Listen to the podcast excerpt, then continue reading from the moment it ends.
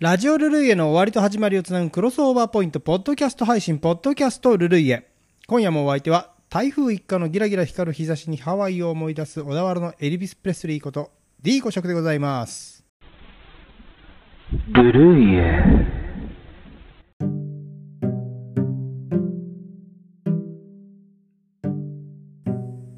先日8月8日放送のラジオルルイをお聴きくださいました。皆様お聴きくださいましてありがとうございました、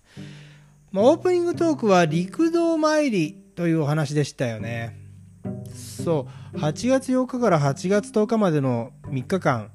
京都東山の陸道珍王寺である陸道参りっていうのがあって、まあ、陸道参りというのは俗に言う鐘楼迎えすなわちお盆の仏迎えの行事の一つなんですよね、まあ、古くから京都の墓地として名高い鳥部山の下にある陸道珍王寺。これすなわちそこが冥土の分かれ道。陸道の辻ってやつがあそこなんですよね。お盆に冥土から帰ってくる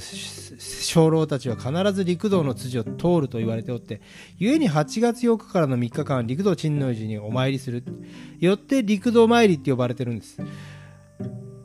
8日はですね陸道珍王寺の秘仏観音菩薩が、えー、この御開帳になってまあ地獄、餓鬼、畜生、修羅、人間界、天界の6つの道に迷ってる霊を観音様のご加護によって各各この各々の家に、えー、お迎えして供養するっていう。参詣者はこの日、えー、迎え金をついて鐘楼を迎えてそれ門前で薪の枝と、えー、和製、早稲ですよね。それを買い求めるっていう習わしがあるんですよね、まあ、ちなみに同じ京都でも同様のものが、えー、この西陣のえ、千本釈迦堂でも六道参り行われるんです。がこちらも秘仏の観音菩薩が、えー、ご会長があったりなんかして、まあ、京都はですね、まあ、そういったこの無縁さんっていうかあ無縁っては言わないのかな。自分と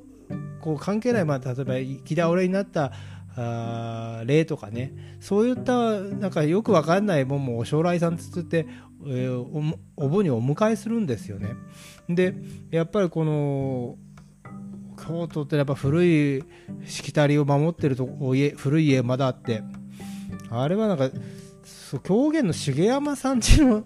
お家なんかはあのちゃんとそれやってるっていう雑誌かなんかで読みましたけどね。あの私もなんか京都修行いたお家なんかはあのきちんとやって毎日そのお将来さん用のお膳を用意してあのメニューが毎日変わるんですけど、えー、お盆の間お供えをね、えー、仏前に備えてあの自分の家のご先祖様の分それだけそれだけじゃなくてお将来さんの分もあのお供えするっていう、まあ、そんなことやってましたね。まあえー、そんなようなあことで、まあ、お盆もねあ皆さんもあのいろんな地方いろんなお盆があると思いますけどね、まあ、お墓参り、えー、皆さんこう熱中症に気をつけて、えー、やってほしいと思います。あの灼熱の炎天下のねまた日中にお墓日陰がないですからね、えー、日傘を差すとか特に1人で行くのは危険かもしれませんよ2人1組で行くとかして、えー、山登りと一緒ですね、ほんなのは。さて、今回もメッセージの方を紹介していきましょう。えー、ポッドキャスト聞いてるっていうのはコム、アット静岡市民さん。それから、えー、小田港放送部しながらルルイエ待機なのですっていうから、シュウさんって。そう、あの、ポッドキャストを聞きながら、えー、ルルイエの待機、えー、時間利用していただいたり、あと、その、ルルイエの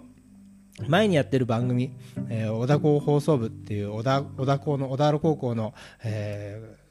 があの学生さんたちが放送部の学生さんたちが一生懸命、えー、ラジオ番組持ってるの。なかなかね小田高放送部いいですよね。若者のなんかこの世間話っていうかなんかわきゃわきゃしたこのわちゃわちゃしたっていうの、えー、今風に言うと、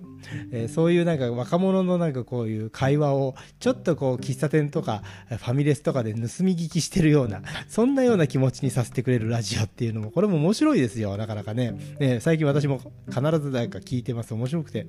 えー、なんか、ニコニコしてきちゃうんだよね、ワイの聞いてると。まあ、それはいいとして、次行きましょう。えーと、ヒーローゆうきさん。ありがとうございます、ひろゆきさん。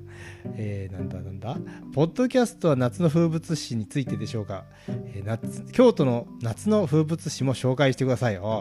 ありがとうございます。あの、どんどんね、えー、京都の夏の風物詩なんかも私の知ってる限りでは、えー、紹介していきたいなんて思っておりますんで、ね、ご期待ください。えー、それから、湯さん、あ、これに関係あることですね。無縁仏にもお世話するの、古い地域には残ってるのかな。うちは2世代前に頼まれたのをずっとお世話している感じなので、無縁ではないんだけど、知らないお家って書いてありますね。やっぱり、ね、地方によって、その地域によっては、あそういった無縁あの縁のないあの霊を家に呼んでお世話するっていうのは他にもあるあったりするんでしょうね。うん。このなるほど。2世代前に頼まれたのをずっとお世話してるってそういうあの部分っていうのは面白いですね。そういうのもあるっていうのは、え、それから、えー、アスナロさん白いサンゴ礁も回してくれるようになったって、えー、そうなんです。図二分の白いサンゴ礁。あのどんどんね、こういうのも紹介していきたいと思います。まあ、とにかくルルイエ、えー、まあ、GS 番組、えー、になってきなってきちゃってますけどね、時代の番組ですからね、どんどん掘り出せば、えー、いろあの無限にこの素晴らしい楽曲があると思うんでね、これからも応援をよろしくお願いします。えー、それから、それから、え PLM さんはアプリ途切れるわという、えことで、そう、これね、アプリちょっと、あの変えた方がいいんじゃないですかね ということで、僕はね、マイチューンラジオっていうあのアプリを使用してます。無料の、えー、アプリなんですけど、非常に調子が良くて、まあ、あの録音などの機能はね、あの無料ではないんですけど、あの聞く分には今のところ非常に安定してますね。えー、そんなわけで、え今後の D 公爵のポッドキャスティングにご期待いただけたらと思います。